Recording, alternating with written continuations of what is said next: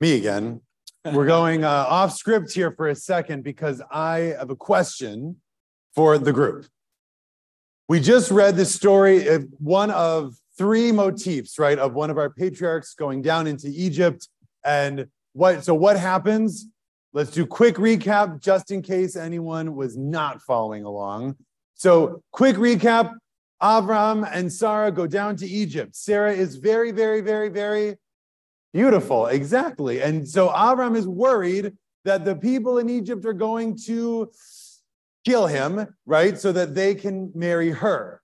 So they come up with a brilliant idea pretend you're my sister, which means you are, according to the rights and norms of the society back then, available. And so they're not going to kill me. And in fact, what ends up happening is they don't kill him. In fact, they shower him with stuff, right? They're trying to get to her through the brother. And so I'm working real hard to not make jokes over here, BB. But okay, they're, they're working. So they're trying to butter him up. He gets lots of things.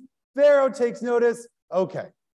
It's found out. Pharaoh's like, What are you doing? Why didn't you just tell me that you were still? Okay. So here's my question for you. And we're going to do a turn to your neighbor thing for a second. What Abraham did, justified, not justified. Morally correct, morally incorrect. That's the question I have for you. Knowing, as I say to every bar and bat mitzvah when we're working on the Divrei Torah, it is totally okay to disagree with the Torah. All right? So take 18 seconds. This entire episode, Abraham's brilliant plan, pretend you're my sister, good or bad, discuss, ready, set, go. And I'm also, of course, going to ask you why. So come up with one of those too.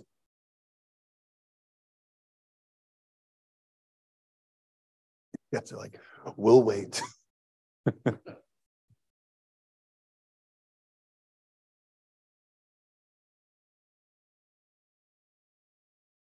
nine more seconds.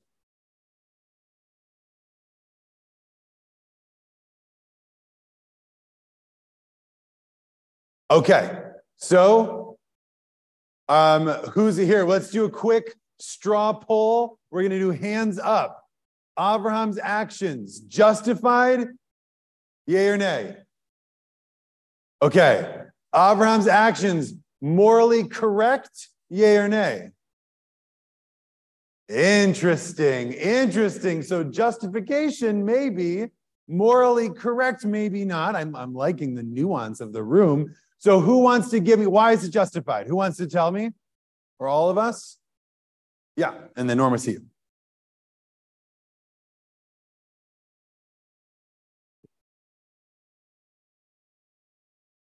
Ah, long term, it's justified, not because it would be justified if anyone did it, but Abraham and Sarah, who are carrying in them the potential of the Davidic line from which the Messiah will come, it's justified because we have to they have to protect their sort of future. Interesting.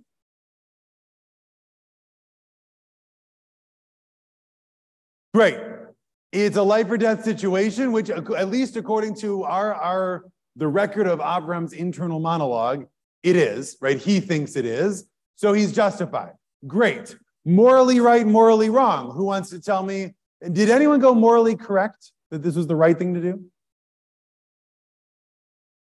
yeah, go ahead. Why? Because life or death, you can you whatever you need to do to survive. Okay. Okay. Anyone? Yeah.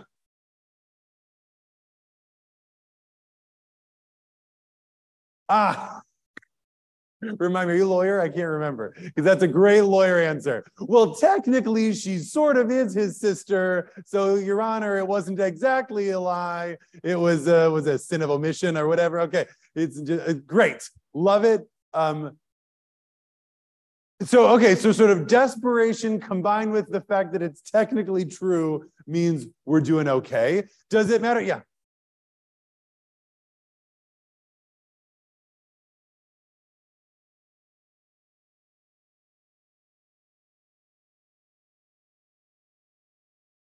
Great. Okay, so that's a nice point that I was about to bring up, right? Which is so maybe the initial thought of I don't want us to die, So let's make up this little white lie that's partially true, and and that'll be just to survive.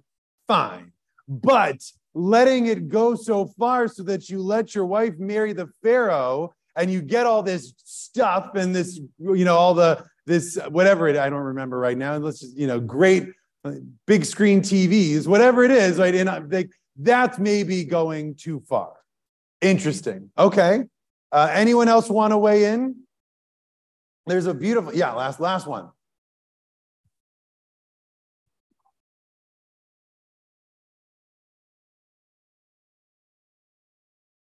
Let, let the record show that's the first time that's been said in the sanctuary. Um, yeah, that's good. Great. Well, we don't know. Actually, there's a whole commentary on on that, which we can talk about another time at Kiddush uh, when when there aren't kids in the room uh, about whether or not the marriage was consummated, and maybe when it says that the plagues came on the house, if it was before and to stop it. But fine. But but the point that's interesting too there is look there's a there's a beautiful point actually by um, the our our commentary in the Eitz Chaim, which I completely forgotten, but is past member of the synagogue Chaim Potok uh, wrote it, um, saying that one of the reasons or, or amazing things about our narrative that we share in the Torah is our heroes are quite flawed.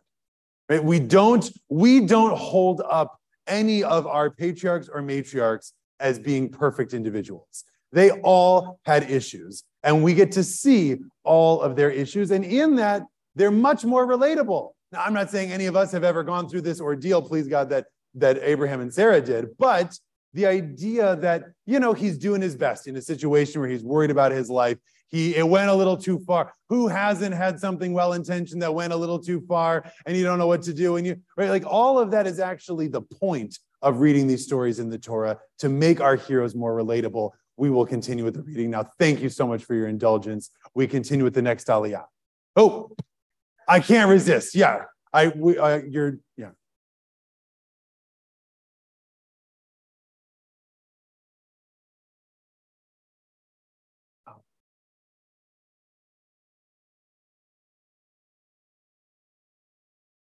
Great, Roseanne, great. So we there is a de- another piece to this, which is that in some sense, right, the beginning of the Torah is kind of like the overture to a musical, right? We're getting little snippets of themes that are going to play out in more detail later on, right? And in this case, those themes are both this idea of going down to Egypt and being in Egypt as a sort of a dangerous place and what's going to happen in relationship to Pharaoh. And it, it might be dangerous, but you might get a lot of good stuff in it, right? Like all of that will completely play out.